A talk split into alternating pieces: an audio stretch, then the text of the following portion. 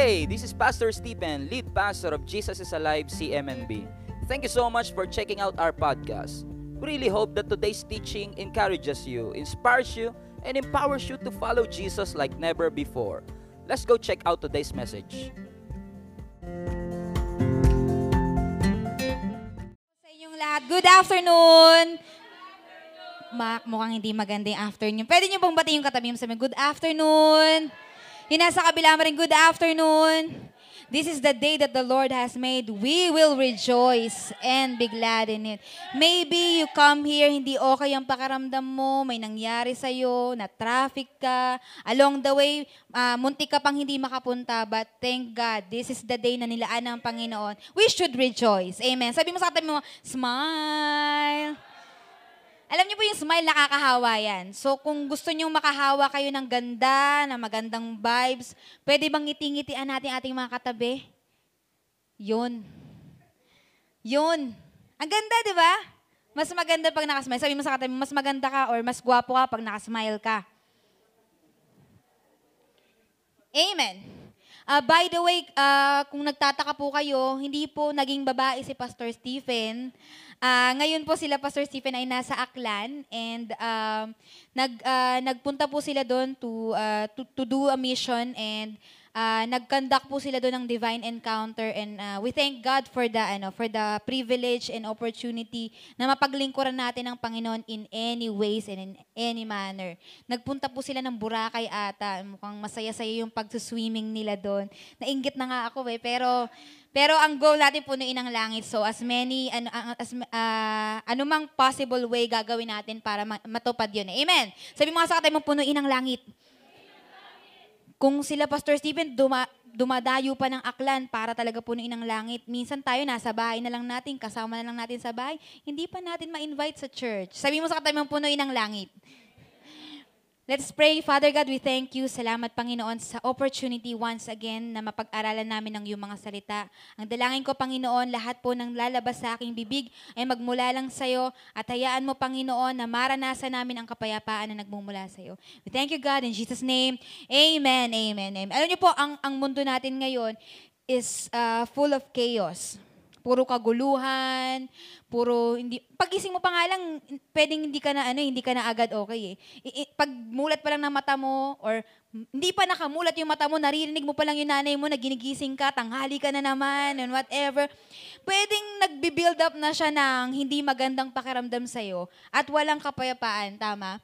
And uh, uh, I wonder uh, kung ilan ba dito yung mga tao na sasabihin niya talaga na mahirap makahanap ng kapayapaan sa mundong ito. Meron po bang magsasabi ng ganon? Na napakahirap makahanap ng totoong kapayapaan sa mundong ito. Alam niyo po, pwedeng pumupunta tayo sa spa or pumupunta tayo sa tahimik na lugar pero hindi pa rin tayo payapa. Pwedeng natutulog tayo pero wala pa rin tayong kapahingahan. Because I believe that the peace na talagang totoo, yung peace na totoo, nagmumula lang sa Panginoon. Sabi mo sa katabi mo, peace be with you. Sabi po sa uh, Philippians 4 verse uh, 7, sabi doon, And the peace of God which surpasses all understanding will guard your hearts and your minds in Christ Jesus. Pwede niyo po bang sabihin sa katabi niyo ang title ng message natin ngayon? Sabihin mo sa kanya, Hold your peace. Hawakan mo siya at sabi mo sa kanya, Hold your peace. Sa nasa likod mo rin, Hold your peace. Alam niyo, nung binabasa ko to, sabi ko, peace from God that surpasses all understanding. Kapayapaan daw na hindi mo maiintindihan. Beyond your understanding. Beyond kung ano yung ano yung kaya mong gawin, ano yung kaya mong isipin. Beyond yung sa kaya mong maisip na kapayapaan. Gusto niyo po ba ng ganong kapayapaan? Yung peace na kahit na nagkakagulo ang paligid mo, payapa ka. Yung peace na kahit na lahat sila worried na sila sa mga buhay nila, ikaw payapa ka. That peace from God ang gustong ituro ng Panginoon sa atin ngayon. Handa na po ba kayo? Alam niyo po, nung ah, ah, kanina lang, nagsa-soundcheck kami dito. Na, nagsa-soundcheck dito yung mga ano natin, ah, CMA natin. Habang, kasi pag soundcheck, syempre, uh, alam niyo naman po yung musical instrument natin, talagang malakas. Tama? At kapag nag-soundcheck yan, usually extra na, ano yan, extra loud kasi talagang malakas eh. Kasi kailangan yun ma, ano natin yung buffer ng lakas. And habang nag, nag, nagkakagulo dito, nagsisigawan, nagkakantahan, yung dumadagundong na yung ano natin, yung stage and all, may isang tao po talaga ako nakita na sabi ko talaga, ito yung piece na gustong gusto ko. Sa gitna ng lahat ng itong kagulon, may isang tao na kaya niyang matulog. Nang nag-headbang ah, nang mahimbing, habang nagkakagulo ang lahat dito. Sabi ko kanina, Lord, yun yung peace eh, na nagmumula sa'yo. Yung peace na kahit na, na nanermon yung nanay mo, na kahit na may due date ka, kahit na may kailangan kang gawin, may kailangan kang tapusin, may kasalanan kang ginawa, kaya mo matulog ng payapa. That peace is what we want. Amen? I'm sure pag tinanong kayo, sino yung gusto ng ganong kapayapaan? Of course, Ate Lynn. Pagod na pagod na ako sa buhay na ito. Gusto ko naman ng pay- kapayapaan. Tama? Masyado nang magulo ang mundong to. Gusto ko naman ng kapayapaan. Amen? At ang sinasabi ng salita ng Panginoon, that is from God. That peace is from God. Sabi mo sa katabi mo, that peace is from God. Nung inaaral ko to, sabi ko, Lord, paano ba namin maiintindihan yung peace that surpasses all understanding? Paano ba namin ma-enjoy at paano ba namin mararanasan yung peace na ito? Kasi uh, kung ako po tatanungin nyo, wala naman po sigurong pinanganak pa lang, gusto niya na agad gulo. Labo-labo na tayo dito, ganun yung gusto niya. Wala naman, di ba? Siyempre lahat tayo, gusto natin ng kapayapaan, gusto natin ng kaayusan. Tama? Sa pamilya mo lang, gusto mo ng kaayusan eh. Sa grades mo lang, gusto mo ng kaayusan. Tama? Sa trabaho mo lang, gusto mo ng kaayusan. Yung mukha mo lang, gusto mo ng kaayusan. Tama? Because we want peace. We want uh, uh, something na, yung, yung payapa ka lang, wala kang masyadong iniisip, walang bumabagabag sa'yo. Gusto natin yung mga moments na ganun eh. Kaya ang ginagawa natin, minsan pumupunta tayo sa mga beach, pumupunta tayo sa mga tahimik na lugar, pumupunta tayo sa mga bundok and all. Yung iba pumupunta sa sementeryo, kasi payapa dun eh, walang manggugulo dun eh. Tama? And uh, lahat tayo, we, uh, we strive na makuha yung peace na yan. And uh, laging nilang sinasabi na makukuha mo lang daw talaga yung totoong kapayapaan, totoong payapa, kapag wala kang problema. Mali. Peace is not about yung wala kang problema. Peace is not about having uh, the absence of problem. Peace about the heart. It's about your heart. Alam niyo, pwede kang maging payapa nang may problema ka. Pwede kang maging payapa nang hindi maganda yung nangyayari sa paligid mo. Pwede kang maging payapa kahit yung katabi mo yung katabi mo ngayon. Kasi ang, ang, ang kapayapaan, hindi yan about sa paligid natin, hindi yan about sa'yo, kundi about sa Diyos na meron ka. It's about God who is within you. It's about God na nasa puso mo.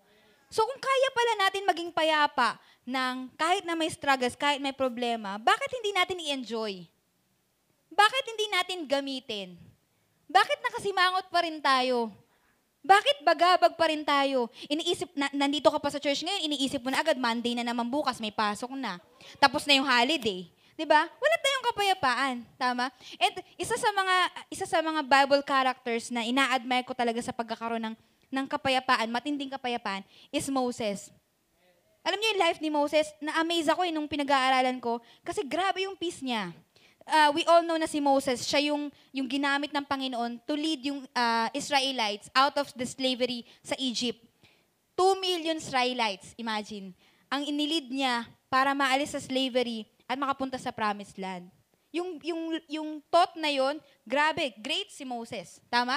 Isa siya sa mga ginamit ng Panginoon. Siguro kung ako yun, parang, ano, ang, ang, ang sarap sa pakiramdam na ikaw yung ginamit ng Panginoon. 'Di ba?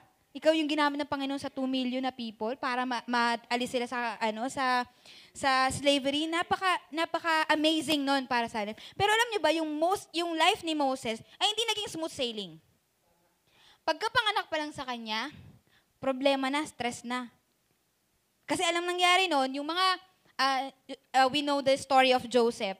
So, yung si Joseph the Dreamer, ang nangyari sa kanya na, na the dream niya na ang Egyptians ay, ay magkakaroon ng matinding uh, taghirap. So, ang ginawa niya, sinabi niya sa paraon, mag-imbak tayo ng, uh, uh, mag-store tayo ng mga supplies, mag-store tayo ng food, para pag dumating yung uh, ah, taghirap, severe famine, eh meron tayong kakainin. At ang nangyari naman, true enough, nangyari talaga yung matinding tagutom. At ang nangyari, yung mga Egyptians, sila lang yung merong pagkain. Sila lang yung merong resources. At ang nangyari, yung mga ibang bayan, yung Israelites, lahat, nagpunta na rin sa Egypt kasi doon may pagkain eh. Doon may source ng food. Ang nangyari, nag- nagpunta na sila doon, yung iba nanirahan na doon. Maraming Israelites ang nanirahan na doon. And napansin na Pharaoh, parang dumadami na ng dumadami yung mga Israelites. Nasasakop na nila tayo, napapaligiran na nila tayo. Nakara- nakapunta na po kayo sa Binondo? Sa Binondo, pag pumupunta po ako doon, pakiramdam ko na sa ibang bansa ako. Pag tumingin ka sa kaliwa, tumingin ka sa kanan, mga Chinese, di ba, mga Korean, yung feeling na nasa bansa, nasa sarili mong bansa ikaw, pero napapaligiran ka na nila. Mas marami sila sa'yo. Tama? And I wonder, siguro ganun din yung naramdaman ng paraon. Na, wait lang, parang ang dami na nila masyado. Parang masyado ng mas maraming Israelites. Eh kapag naisipan nilang ah, magrebelde sa amin o naisipan nilang gumanti sa amin, baka matalo na nila kami. Kaya ang ginawa ng Faraon, inutos niya na lahat ng mga lalaking ipapanganak, ipapaanod sa river. Gusto niyo yun? Ipapaanod kayo sa river? So isa si Moses, nung sa bata na pinanganak, anong pinanganak siya, pinaanod siya sa river. Kung titingnan mo, ang ganda ng naging story ni, ano eh, ni Moses eh. Niligtas niya yung 2 million Israelites. Pero, nagsimula pala siya na secluded siya. Tinago lang siya. Anong nangyari? Nung inanod siya sa, sa river, nakuha lang siya ng ah, anak ng paraon. Parang nung ina- pinaanod siya ng nanay niya sa river, is it as if, bahala ka na Lord. Kung mabuhay siya, thank God. Kung hindi siya mabuhay, wala na tayong magagawa. Siguro kung babalikan ni Moses yun, hindi siya ganun ka, kahalaga. Or pwedeng ma-feel niya na, "Ah, kung pwede naman palang hindi naman ako nabuhay eh. Tama? And sometimes, our peace is disturbed with our past. Hindi tayo makamove on sa buhay natin kasi iniisip natin, hindi maganda yung past ko eh. Iniisip natin, hindi naman ako love ng mama ko. hindi naman ako mahal ng nanay ko eh. 'Di ba? Hindi naman ako pinapahalagan sa pamilya namin. Kahit nga pinanganak ako, hindi ako pinanganak, nabuhay ako, hindi ako nabuhay, wala lang eh. Walang bearing sa kanila yun eh. Pwedeng yun ang isipin ni Moses at hindi siya sumunod sa Panginoon. Pero alam ni Moses na ang peace natin, hindi dapat na-disturb ng past natin. Hindi ka dapat, pa- kapatid, mag-dwell sa past mo kasi yung kapayapaan na nagmumula sa Panginoon, yun ang mag, magtutulak sa'yo to move forward. Na kahit hindi maganda siguro yung ah, past mo, hindi maganda yung pinanggalingan mo, hindi maganda yung naging experience mo before, hindi maganda yung, yung ah, experience mo sa family mo, ah, for example, pero ang kapayapaan na nagmumula sa Panginoon, tanggap ka. Sa Panginoon, hindi ka hindi ka pinaaanod lang sa dagat o pinaaanod lang sa ilog. Mahalaga ka sa Panginoon. And when you know that, kahit pa alam mo na mayroon, may possibility na yung past mo hindi maganda, kapag alam mo ang Diyos ang kasama mo, you can move forward. Just like Moses. What happened after niyang, after nun, nung pinaanod siya sa river, nakuha siya ng anak ng paraon, ng prinsesa, pinaalagaan siya, at nabuhay siya ng maayos. Amen? Kung tutuusin, pwede niyang isipin na pwede siyang magmaktol sa buhay niya. Magrebelde sa buhay niya. Marami ganyan eh. Yung okay naman, pero ayaw niyang mabuhay ng masaya kasi iniisip niya pa rin yung past niya. Right? Kapatid, huwag kang mag-dwell sa past. Huwag kang mag-dwell kung ano yung naranasan mo. Kagaya ni Moses, move forward. Life must go on. Tama? Sabi mo sa atin mo, life must go on. Life must go on, nabuhay pa rin siya. Tumanda na si Moses. And, syempre, ah, may concern, alam mo eh, kapag kababayan mo, di ba, or ah, kapamilya mo, sa dugo mo, parang, ano yun, may concern ka sa kanila. One time, nakita ni Moses na inaapi yung kanya mga kababayan. Mga kapwa niya Hebrew. Inaapi ng mga, eh, inaalila ng mga Egyptians. So, eh, kung ikaw, nakakita, nakita mo yung kababayan mo, inaapi ng foreigner, for example, o ibang lahi, di ba masasaktan ka? Di ba ipagtatanggol mo rin siya?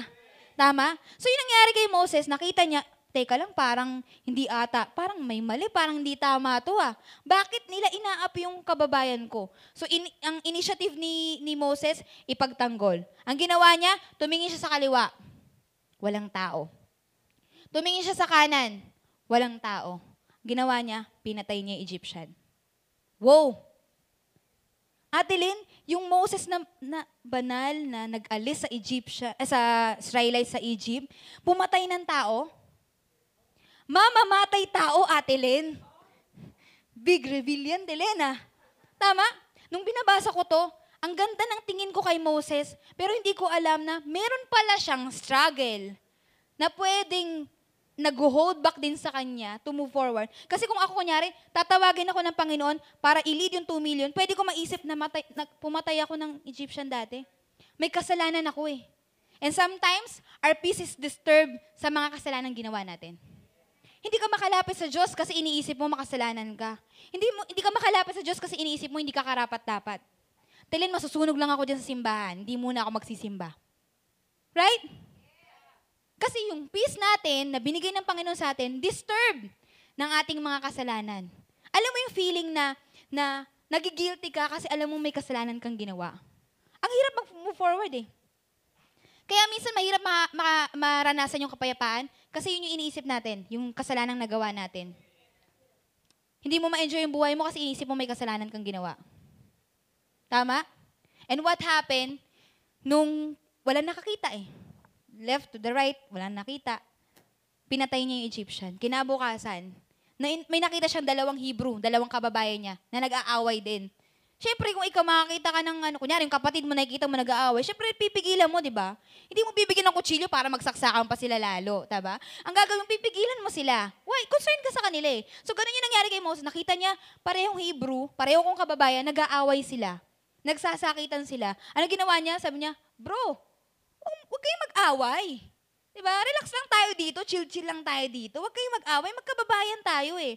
Alam mo, sabi sa kanya nung anong kapwa, niya- ng kababayan niya, ang sabi sa kanya, oh, look who's talking.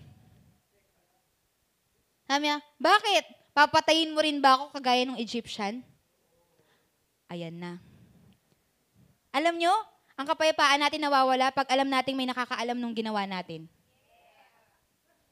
Yung masaya ka naman, tapos nung nalaman mong nalaman na ng nanay mo yung ginawa mo, yun na. Nawawala na yung kapayapaan. Yung masaya ka eh, ang saya mo. Tapos nung nalaman mo yung, nalaman na pala ng asawa mo na ng bababae ka, yan na, dyan na pumapasok. Tama? Yung, wow! Kala ko walang nakita. Tumingin naman ako to the left to the right. Wala naman nakatingin, pero may nakakita pala. And most of the time, yung peace natin nadi-disturb kapag ka may nakakaalam ng kasalanan natin. Alam mo yung pakiramdam na sasabihin ka, alam ko kung anong ginawa mo. Alam ko kung anong kasalanan mo. Tama? Sabi mo nga sa katabi mo, alam ko kung anong ginawa mo. Alam ko yung kasalanan mo. Di ba? Nakaka, nakakabagabag. Nawawala yung kapayapaan. Hindi ka makamove forward sa buhay mo kasi alam mo, yung mga kapitbahay mo, alam lahat yung mga chismis tungkol sa'yo. Tama? Ang hirap mag-move forward sa buhay. Ang hirap maglakad sa street nyo kasi alam mo may mga ibang tao nakakaalam ng flaws mo.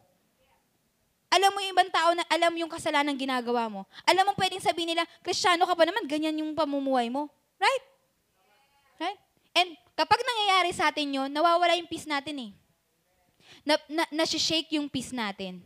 And ayaw ng Panginoon yun. Diba? Ang nangyari kay Moses, nung narinig niya yun, oops, may nakaalam pala. Tumakas siya. Umalis siya. Kasi alam niya yung pwede mangyari sa kanya. Kapag nalaman ng paraon yun, pwede siyang parusahan. Tama? So, ang ginawa niya, tumakas siya. Most of the time sa atin, kapag alam natin na may nakakaalam ng ginawa natin, tumatakas tayo. Imbis na harapin mo yung problema, harapin mo yung consequences ng ginawa mo, tatakbo tayo. Sabi mo sa katabi mo, wag mo siyang takbuhan. Tama? Kasi ang ang ang nature nating mga tao, kapag may kasalanan ako, alam ko mapaparusahan ako, takbo na. Takas na habang maaga pa. Tama? Ganon din ang ginawa ni Moses. Kasi yung peace niya, na-disturb. Naisip, advance siya mag-isip, hindi pa naman siya pinarusahan ng paraon. Diba? Wala pa naman eh. Narinig niya pa lang na sinabi, pwede namang hindi siya isumbong nun kasi kapwa naman niya yun, kababae naman niya yun. Tama? Pwede hindi siya, pero advance siya mag-isip eh. Naisip niya na agad, susumbong siya nito, yari siya, kaya um-escape siya. Ganyan tayo eh. Wala pa naman eh. Hindi pa naman sinasabing maghiwalay kayo. Iniisip mo na agad maghiwalay kayo. Hindi pa naman sinasabing papaluin ka na nanay mo. Kapag ka papasok ka pa lang ng bahay, iniisip mo na napapaluin ka niya. Tama? Tama? Wala pa naman yung, yung, ano, yung ah, Meralco, hindi pa naman kayo pinuputulan. Iniisip mo na agad puputulan kayo kasi wala kang pera. Tama? Na ang gagawin na agad natin, mag-escape tayo, aalis tayo, kasi ayaw natin ng consequences ng ginagawa natin. And once na may nakaalam na ng mga bagay-bagay sa buhay natin, we escape. Our peace is disturbed. Amen? What happened? Pumunta siya sa, sa Midian, doon siya nanirahan for 40 years, doon na siya nakapag-asawa. Biruin mo yun, sa pagtatago niya, sa pag-escape niya, nandun na siya. Doon na siya nagtrabaho and all. Doon na siya, doon na siya namalagi. Yung tinatawag ka ng Panginoon to, to do something tapos tumakas ka sa Panginoon. Na pinili na lang na mag-settle na lang doon. Mag-settle na lang doon sa, hindi naman yun yung pinagpagtawag niya sa Panginoon. Hindi naman talaga yun yung pinagagawa ng Panginoon sa kanya. Pero nag-settle na lang siya doon. And what happened? Habang ginagawa niya yung ah, daily routine niya, for 40 years, tagapag-alaga siya nung ah, flock ng, ah, ng ah, biyanan niya. Yung ah, tatay ng napangasawa niya. And habang nag, nag, ah, ginagawa niya yung daily task niya, nagpakita ang Panginoon sa kanya. Kinausap siya ng Panginoon. There you go. Biglang nag-appear ang angel at sinabi sa kanya ng Panginoon, ikaw ang gagamitin ko para i-lead ang mga Israelites out of slavery.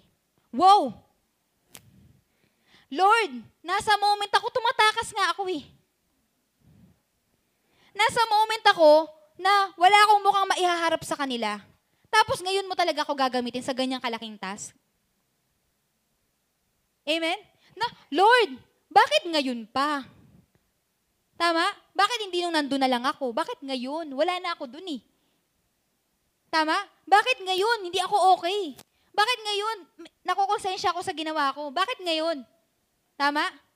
Disturb yung peace ni, ano eh, ni Moses eh. Pero tinawag pa rin siya ng Panginoon. Alam mo kapatid, kahit anong ginawa mo in the past, ano man yung nakaraan mo, kapag tinawag ka ng Panginoon to do something, gagamitin ka niya. Kahit pa tumakas ka, kahit pa tumakas ka, gagamitin ka pa rin ng Panginoon. Hindi mo siya matatakasan. Alalahanin mo, all-knowing siya. Alam niya kung nasan ka. Alam niya kung anong ginagawa mo. Di ba? Kahit ang ginagawa mo lang naman eh, yung labag, ano, alis nga na nga dun sa will ng Panginoon. Kapag gusto ka niyang tawagin, tatawagin ka pa rin niya. Kaya sabi mo sa katabi mo, sumunod ka na, habang maaga pa. Right? Tinawag pa rin siya ng Panginoon. Ang sabi ni Moses, Lord, utal ako. Parang, wow, 2 million na Israelites. Ako magli-lead. Hindi na nga ako nakatira doon. Hindi na nga ako nalalagi doon. May kasalanan pa ako sa kanila ha. Tapos ako yung gata- gagamitin mo at tatawagin mo to do these things. Sabi ni Moses, parang hindi ko kaya. Peace is disturbed. Right? Minsan, hindi tayo ma- hindi natin magawa yung pinagagawa ng Panginoon sa atin kasi masyado nating iniisip hindi lang yung past, yung present na situation natin. Tama? Hindi ako karapat dapat ngayon, Lord. Ngayon. Yung moment na tinawag si Moses, hindi naman siya karapat dapat eh. Tumakas siya eh. Tama? So, hindi lang yung past niya, iniisip niya ngayon, pati yung present na situation niya, current situation niya. One thing I realize, kapag ka, ah, ang peace ng Panginoon nasa iyo, kahit na hindi maganda yung sit- sitwasyon, kahit hindi maganda yung circumstance, present na circumstance mo, na present na situation mo, gagamitin ko pa rin talaga ng Panginoon. Ibibigay pa rin yung kapayapaan na nais niyang ibigay sa'yo. Ganon kabuti yung Diyos na meron tayo.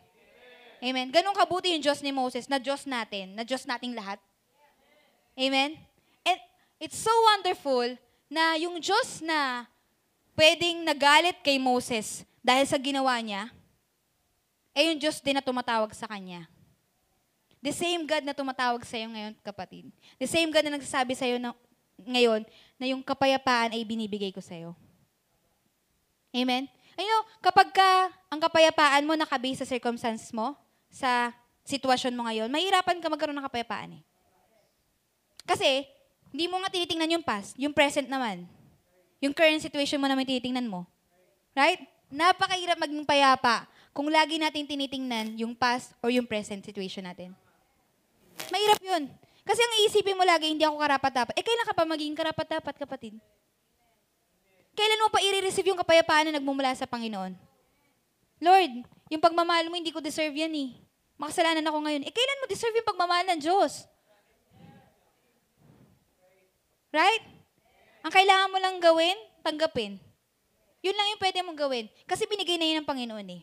Binigay na niya yung kapayapaan. Hindi lang, hindi ka dapat ma-disturb sa past, hindi ka dapat ma-disturb sa present, at hindi ka dapat ma-disturb sa future. Ano pinagagawa ng Panginoon kay Moses? I- ililid yung 2 million highlights. Wow! Di ba? Tayo nga lang, pag-prayin lang tayo sa cell group, tatlo lang tayo, ayaw pa natin. Ba't ako? Di ba? Di ba? Imagine si Moses, makasalanan din, pinanganak din na hindi naman din maganda history niya, pero inutusan ng Panginoon na mag-lead ng 2 million Israelites. Ikaw, tatlo lang kayo, magpe-pray ka lang dun sa cell group mo, ayaw mo pa. Come on. Kaway-kaway mga cell leader na may mga ganyang miyembro. Di ba? Yung tipong inutusan, biruin mo si, si, ano, si Moses, ang pasan-pasan niya, dalawang milyong Israelites, ikaw, maghuhugas ka lang ng tatlong pinggan, ayaw mo pang gawin? Kaway-kaway sa mga nanay na may ganyang anak. Amen? And I imagine the, the, the extreme nung pinapagawa ng Panginoon kay Moses. Ang extreme eh. Hindi siya basta-basta. Tama? Pero sumunod pa rin si Moses. Di eto na nangyari. Imaginein mo, tumakas ka doon, di okay yung history mo doon, tapos babalik ka doon para sabihin mo na, ililigtas ko kayo. Wow! Kung ako siguro makakaroon nun, wow! Eh, takas ka nga lang dito eh. May kasalanan ka nga ginawa eh. Pumatay ka nga dito eh, tapos ililigtas mo kami. Paano? Tama? So, maybe, si Moses, naiisip niya yun. Naku po, paano ako babalik doon? Paano ako haharap doon? Eh, hindi nga maganda yung history ko doon. So, ang ginawa niya, tinanong niya, Lord, ano sasabihin ko pag tinanong nila kung sino nag-utos sa akin? Kasi di ba minsan may bearing talaga kung sino yung nag-utos? Kapag nag-utos, nyari, pinutusan kang bumili ng ah, Coke float. Kapag yung nag-utos sa'yo, alam mong walang pera, hindi mo masyadong susundin. Hindi mo susundin, di ba? Kasi mapapasubo ka doon, ikaw ang magbabayad nun, tama? Pero pag nag-utos sa'yo, alam mong mayaman, pinabili ka niya, ah, go tayo dyan. Kasi yung confidence natin, kung sino yung nag-utos. Tama? So si Moses, para mapayapa ako, para at peace akong pumunta doon, bumalik doon sa ah, Egypt, kailangan alam alam ko muna ano sasabihin ko sa kanila. Sino nag-utos sa akin? Sino yung nag, nagsugo sa akin pumunta doon? Kasi kapag ka nalaman ni Mo, ay kapag ka, ah, confidence si Moses, kung sino yung sasabihin niya doon, pwedeng yun yung mag-push sa kanya para tumuloy at para sumunod. Alam niyo sinabi ni, uh, nandiyan yan sa verse, now it, uh, no, sorry. Ah, and Moses said to God, Indeed, when I come to the children of Israel and say to them, The God of your fathers who has sent to me, and they say to me, What is his name? What shall I say to them? And God said to Moses, I am who I am. Sabi mo nga sa katabi mo yan, I am who I am. So parang sinabi ni Moses, Lord, anong sasabihin ko sa kanila? Sino nagsugo sa akin? Sino nagpapunta sa akin? Sino nagutos sa akin? Ang sasabihin ng Panginoon, sabihin mo, I am who I am. Wow! Sakto, Lord ah. Malinaw, precise.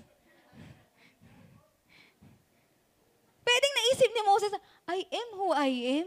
Lord, ang labo nun eh. Pero nung pinag-aralan ko to, ano ba ibig sabihin ng Panginoon nung sinabi niyang sabihin mo, I am who I am? Ang ibig sabihin pala nun, I am kung ano yung gusto mo maging ako. Gusto mo ako maging healer? I am your healer. Gusto mo ako maging savior? I am your savior. Gusto mo ako maging best friend? I am your best friend. Gusto mo ako maging companion? I am your companion. Nung sinabi ng Panginoon, pwedeng ah, doon na, na nabalik yung kapayapaan ni Moses. Why? Why? Why? Kapag alam mo kung sino yung nagsugo sa'yo at alam mo kung sino yung Diyos mo, mapapayapa ka. Kapag alam mo kung sino yung pinaniniwalaan mo at sino yung pinagkakatiwalaan mo, mapapayapa ka. Kaya lang naman tayo hindi at peace kasi hindi natin alam kung sino yung kakapitan natin eh. Kaya lang naman tayo at peace kasi nag-wonder tayo, sino ba yung dapat kong pagkatiwalaan? Tama? Kaya mahirap, ah, mahirap sa atin, sa mga Pilipino, mahirap ta- sa atin na magtiwala basta-basta. Kasi uso yung mga nambubutol, nangbubudol-budol, di ba? Di ba? Uso yung mga nanloloko eh. Di ba? Mga lalaki nga lang, marami nanloloko, di ba? mga babae din naman, marami nang loloko, di ba? Pero ibig sabihin, na, napakahirap sa atin magtiwala, napakahirap sa atin mag-move forward kapag alam natin na hindi mapagkakatiwalaan. Or kapag wala tayong mapagkakatiwalaan. Tama? Pero pag alam mo na may Diyos ka, na mapapagkatiwalaan, may Diyos na handang sumalo sa'yo, may Diyos na ka- kayang bumak up sa'yo, may Diyos na magtatanggol sa'yo, ready ka eh. Mararanasan mo yung kapayapaan nagmumula sa Panginoon. Amen? Sabi mo sa katabi mo, peace be with you. Huwag po kayong ngayon mapapayapa ng tuluyan. Sabi mo sa katabi mo, huwag ngayon. Mamaya na lang pag uwi, huwag muna ngayon. Amen? Alam nyo, kapag iniisip mo, Lord, gusto ko naman magkaroon ng peace. Gusto ko naman talaga. Sino bang ayaw? Diba? Gusto ko naman talaga magkaroon ng kapayapaan. Gusto ko naman talaga maging payapa yung buhay ko. Pero napakahirap eh. Kasi alam nyo, na-realize ko, nakabase siya sa nararamdaman natin. Kailan mo lang ba nasasabing at peace ka? Kapag masaya ka? Kapag maayos yung nangyayari sa buhay mo? Tama? Pero pag toxic ka, sabi mo, hindi ka na at peace. Pag marami ka masyadong ginagawa, hindi ka na at peace. Kapag marami na masyadong problema, hindi ka na at peace. Tama? Mali eh. Mali eh. You can have the peace kahit nasa middle ka ng storm. Kaya mo magkaroon ng kapayapaan kahit hindi okay nangyayari sa paligid mo. Kaya mo magkaroon ng kapayapaan kahit hindi okay yung katabi mo. Amen? Because yung peace is beyond being peaceful. It's beyond being peaceful. Hindi yan yung, yung feel ko na at peace ako ngayon. So, I'm at peace. No. Peace is beyond that. Peace is beyond your understanding. And that peace is from God. Anong ginawa ni Moses? Bumalik siya doon.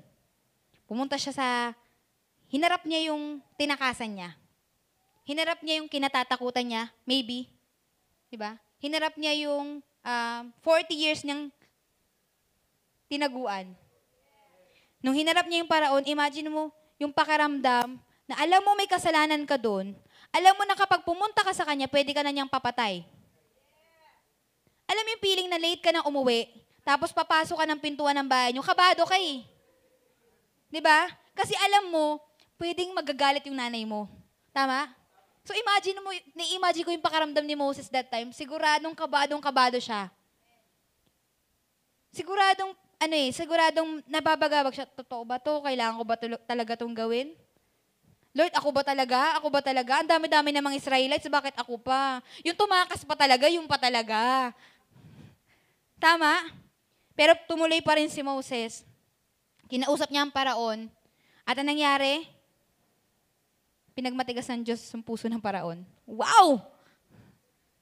Biruin mo, hinarap mo na yung takot mo, sinunod mo na yung Diyos, tinakasan mo na ngayon eh, tapos binalikan mo, sinunod mo yung Diyos, tapos pagdating doon, hindi maganda yung mangyayari.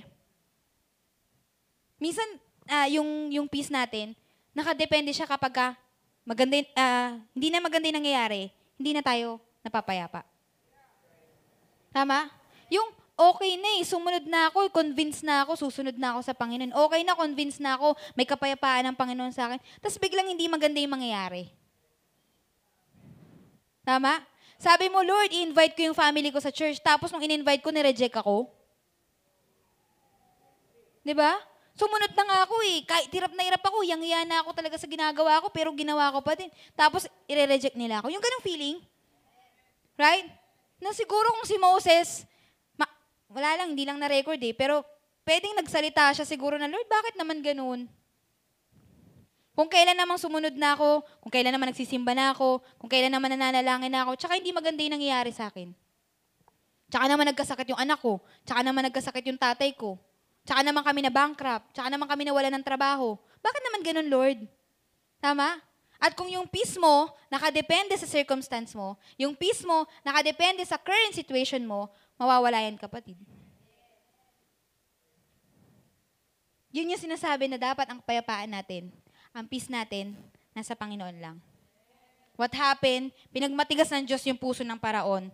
Pero, after 10, ah, sampung salot, 10 plagues, finally lumambot din yung puso ng paraon at pinayagan din sila. Wow! Bakit mo naman, Lord, pinaikot-ikot pa? Papayagan din naman pala kami. Sampung salot pa yung dinanas nila, papayagan din naman kami. Alam niyo kung sino nagpapatigas ng puso ng paraon? Ang Diyos din. Alam niyo, minsan talaga may aalaw si Lord na dumaan sa buhay mo, paiikot-ikutin ka lang, yung ganon. Pero in the end, in the end, ang Diyos pa rin ang kikilos. Gagawin pa rin ng Panginoon kung ano yung plano niya para sa'yo. Finally, after 10 plagues, pumayag ang paraon. Sige, papalayain na namin kayo. Wow! Yung pinagagawa ng Panginoon, finally, magagawa na namin. Amen? Yung sinasabi ng Panginoon, punuin ang langit, finally, magagawa na namin. Ang saya. right? Nung imagine nun mo, ah, hirap na hirap kang magsabi sa paraon, tapos hindi ka pinayagan, tapos after ng, sam, after ng lahat ng pinagdaanan nyo, sampung salot, pinayagan ka na, sobrang saya siguro nun. Tama? Yung finally, nakuha mo na yung answered prayer mo, yung finally nangyari na yung pinapangarap mo, ang saya nun. Right? At pwede, napayapang-payapa si Moses ng mga panahon na yun. Why? Kasi nangyayari yung plano ng Panginoon eh. Nangyayari yung dapat na mangyari. Pero alam niyo yung ah, masaya ka, lumabas na yung 2 million Israelites. Wow. Ni-imagine ko nga gano'ng karami kaya yun, Lord. Di ba? Parang imagine mo yung nagmam- siguro dramatic talaga yung pagmamarch nila palabas na nakikita ng mga Egyptians, parang wa- wala na yung mga utusan namin, wala na yung mga slave namin. Lahat sila nagwo-walk out, siguro taas noo, lumalakad sila, woo, malaya na kami finally. But a few moments later, naranasan niyo na yung ganon? Yung sobrang saya mo, tapos a few moments later, malungkot ka. Yung sobrang saya mo ngayon, tapos may isip mo Monday bukas, tapos yung holiday. A few moments later, ang lungkot. Ilang araw lang yung holiday, yung ganun. Tama? A few moments later, natauhan yung paraon. Bakit natin sila pinapalaya? Wala na tayong utusan, sabi ng paraon. So, ang ginawa ng paraon, habulin nyo sila. Alam mo yung free ka na eh. Pero for a while lang pala. Masaya ka na eh, dapat. Nagsa-celebrate ka na eh, pero for a while lang pala. Naranasan nyo na po ba yung ganun? Yung pinaasa ka lang, tapos hindi naman pala. Yung sabi ng nanay mo, sasama ka sa field trip, anak, tapos bukas hindi na pala. Joke lang pala. Di ba?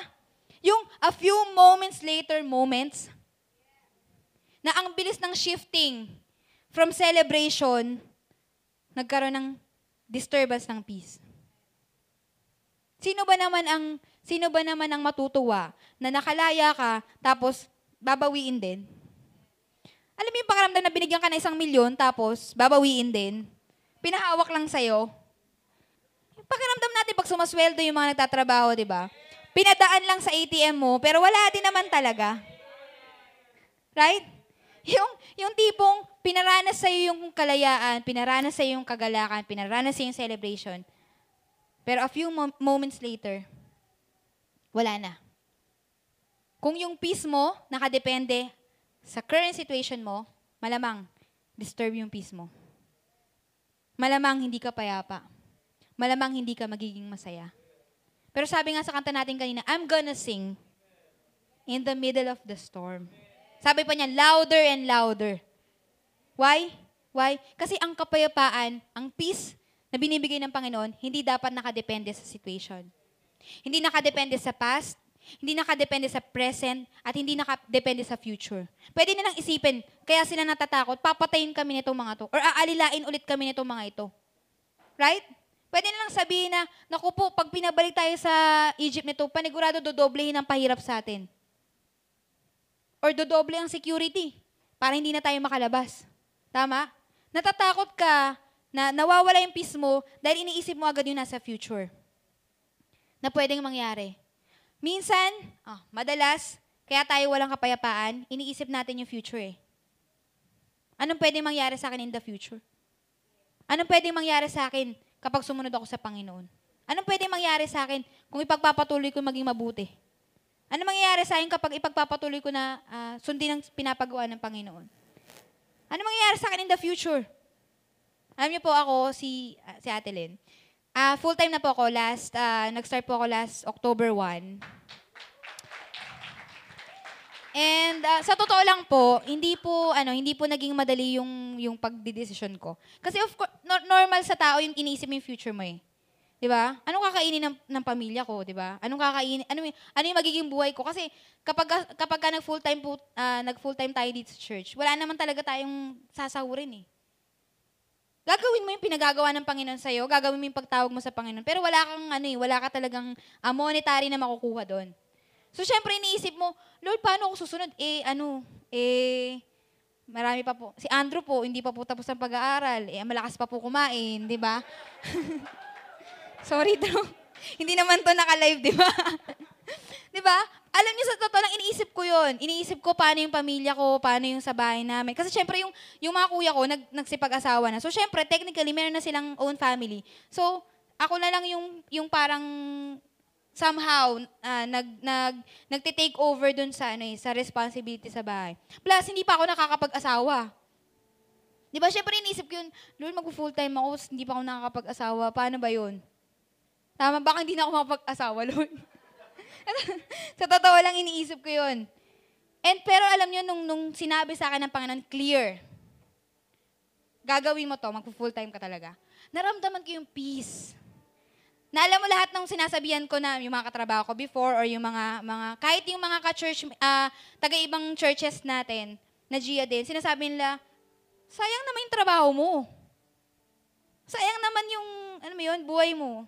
Kasi sa totoo lang po, before nung nagtatrabaho ko, ano eh, para kang ano eh, secured ka sa trabaho mo eh. Kaya mo ma-provide kung ano yung kayang ma-provide para sa family mo. So, syempre sinasabi nila, parang ano yan, foolish yung ano mo, decision mo. Parang hindi maganda yung decision mo. Pero alam nyo, pinanghawakan ko yung peace na nilagay ng Panginoon sa puso ko. Kasi kapag ka may peace ka sa puso mo, kahit na hindi okay yung circumstance, kahit hindi okay yung nangyayari, kahit hindi maging okay pa yung nangyayari in the future, kapag may peace ka sa puso mo na nanggagaling sa Panginoon, kaya mong i-face yun. Kaya mong harapin. Kasi hindi ko man nakikita yung future, pero alam ko, may peace ako, na ang Diyos ang kasama ko. So let's go. Lakaran natin yung pinagagawa ng Panginoon. Pwedeng nasa ah, situation ako ng buhay ko ngayon na hindi talaga, alam niyo yun, marang, kasing rangya kung ano yung buhay ko dati. Yung dati, three times a day nagmi-milk mga ganun. Ngayon, medyo konti na lang kasi, ano, masama sa kalusugan. Yun talaga yun. Gluttony. Pero ibig sabihin, hindi ko siya na-experience yung na-experience ko na financially or materially dati. Pero ngayon, hindi ko naranasan tong peace na ito. At joy na ito na nararanasan ko ngayon. So, kung yun pala yung, yung sikreto na kailangan lang palang pagkatiwalaan natin ng Panginoon, trust God. Pagkatiwalaan mo lang ang Panginoon. Hindi ko po sinasabing mag full-time kayo lahat. no, no, no. Hindi natin kaya. pero, pero ang sinasabi ko lang dito, hayaan mo lang ang Panginoon na kumilos sa buhay mo. Kung anong gusto ng Panginoon na gawin mo, gawin mo lang. Huwag ka mabagabag sa past mo, huwag ka mabagabag sa present situation mo, huwag ka mabagabag sa future mo, kasi kasama mo ang Panginoon eh. Amen? Kasama mo ang Panginoon. Sabi mo sa katabi mo, kasama mo ang Panginoon. Sa Exodus 14 verse 10, When the Pharaoh drew near, the children of Israel lifted their eyes, and behold, the Egyptians marched after them. Biruin mo yun. Siguro kinakabahan sila, ayan na sila. Inahabol nila tayo. So they were very afraid. Ano naman siguro, um, normal naman siguro na matatakot sila. Normal naman siguro na natatakot tayo sa buhay natin. Normal naman siguro na makakaramdam tayo ng konting kaba sa future natin, sa ano yung pwedeng mangyari sa atin. Pero alam nyo, inadmire ko talaga yung sinabi ni Moses at ginawa ni Moses. Alam mo sabi ni Moses? Next verse. And Moses said to the people, Do not be afraid. Alam niyo kung tutusin, si Moses yung tao na may karapatang mabagabag ng time na yan. Siya dapat yung may karapatang ma-upset. Biruin mo, siya yung leader nun eh. Kung may papatayin man yun, o kung may ano man yun, kung may mananagot man sa nangyari na yun, yung leader syempre. 'Di ba? Kapag nagkaroon nga ng kalokohan, nagkaroon ng ano hindi magandang ah, ah, nangyari sa tropa, sino ba 'yan? Yung leader. O sa pamilya, kapag hindi nag, nagkaroon ng hindi maganda, sino ba yung ano? Yung leader, padre di pamilya. O yung kung sino yung leader ng family. Right? So, syempre, kung ako siguro si Moses, dapat akong kinakabahan dito ah. Dapat ako yung walang kapayapaan dito ah. Dapat ako na-upset dito ah. Tama? Pero minsan talaga kung sino pa yung may karapatan ma-upset, yun yung hindi na-upset. Yung mga walang karapatan mag ma-upset, yun pa yung na-upset eh. Yung pera lang yung inambag dun sa thesis, tapos siya pa yung may gana magalit pag hindi napas. Hmm, ganun. Samantalang yung ano, samantalang yung gumawa ng lahat, nagpuyat ng lahat, nag-report pa, hindi naman na ano, hindi naman nababagabag. Yung pang pera lang binigay. Gigigil ako sa mga ganyan. no. May karapatan si Moses na ma-upset, may karapatan siyang ma- matakot, pero nagawa niya pa rin sabihin, do not be afraid. Yung tipong ikaw yung kailangan ng encouragement, depressed ka, pero ikaw yung nag encourage Yung ganong klaseng kapayapaan, na yung ikaw na yung nagtrabaho, tapos pagdating mo sa bahay, ikaw pa yung maghugas ng pinggan, ikaw pa yung magliligpit ng mga pinagkainan nila. Yung mga nakakatuwang tagpo sa buhay eh. Tama? Yung tipong ikaw na nga yung kumayo, tapos ikaw pa rin yung gagawa ng mga bagay-bagay na ito. Ikaw na nga yung hindi dapat okay, pero ikaw pa rin yung dapat maging okay. Yung ganong pakaramdam. Pero sabi pa rin ni Moses, do not be afraid. Wow. So peaceful. So confident. Right? Alam niyo yung sikreto kung bakit nasabi ni Moses to? Confident siya sa Diyos na meron siya. Sure siya eh na ililigtas ng Panginoon. Sure siya gagawa ang Panginoon kasi ang Diyos ang nagsabi sa kanyang gawin yun eh. So kahit hindi maganda yung nangyayari, dahil sure ako, confident ako that God is with me, God is on our side, God will fight for me, I can press on. I can tell you, do not be afraid. And receive that peace from God. Amen? Alam niyo, mahirap, mahirap mag, ma, maging at peace kapag ka ikaw yung nasa bingit, ikaw yung nasa edge ikaw yung mapuputulan ng kuryente. Madali kasi sabihin na, okay lang yan, mapayapa ka kapag nakakabayad naman kayo ng kuryente. Pero pag ikaw hindi nakakabayad ng kuryente, o wala kang pambabayad talaga ng kuryente, malamang talaga ang kaba mo. Di ba sa pamilya, kapag ka, um, wala tayong pagkain, for example, wala kayong makakain, hindi naman yung anak ka nababagabag eh. Sa totoo lang. Sino nababagabag? Magulang. Pero, uh, uh, watch out. Kapag yung magulang, siya na dapat yung nababagabag, pero siya pa yung nag, nagbibigay ng encouragement. Kasi ganun yung kapayapaan na gustong ibigay ng Panginoon sa atin. Na hindi nakadepende sa circumstance mo in the past, in the present, and your future. Kasi nakabase sa Panginoon. Nakabase sa confidence mo sa Panginoon. Place your, your confidence with God. Kasi sure ako, kapag na-place natin yung confidence natin sa Panginoon, peace will come peace will come. Hindi yan maiintindihan ng tao sa paligid mo. Hindi yan maiintindihan ng ibang tao. Pero ang Diyos at ikaw ang nakakaintindi niyan kasi ang Panginoon ang nagbigay sa'yo niyan. Amen? Sabi pa doon, nung uh, after na sinabi ni Moses, next verse, verse 14, The Lord will fight for you. You shall hold your peace. Ang Diyos na yung lalaban. Hawakan mo lang yung peace.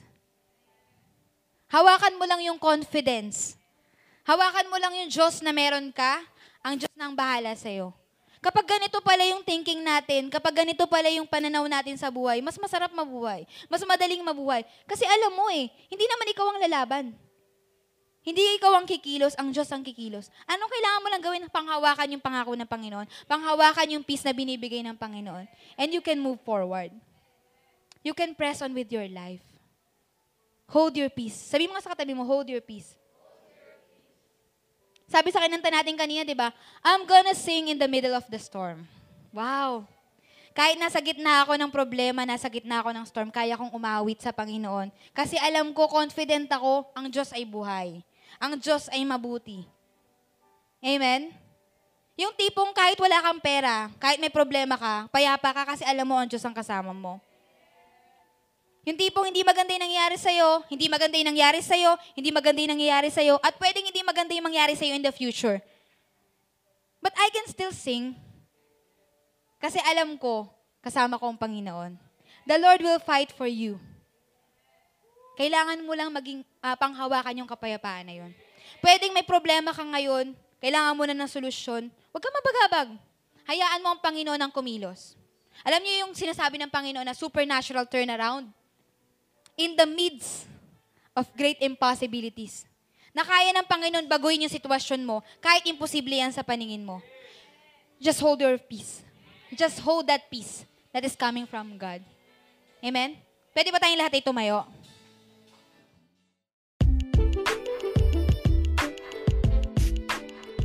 Thank you again for listening. To hear more messages like this one, make sure to subscribe or follow our podcast channel for past episodes. If you want to support this ministry financially, you can do so by sending us an email at gsmnb at gmail.com. Thank you and God bless.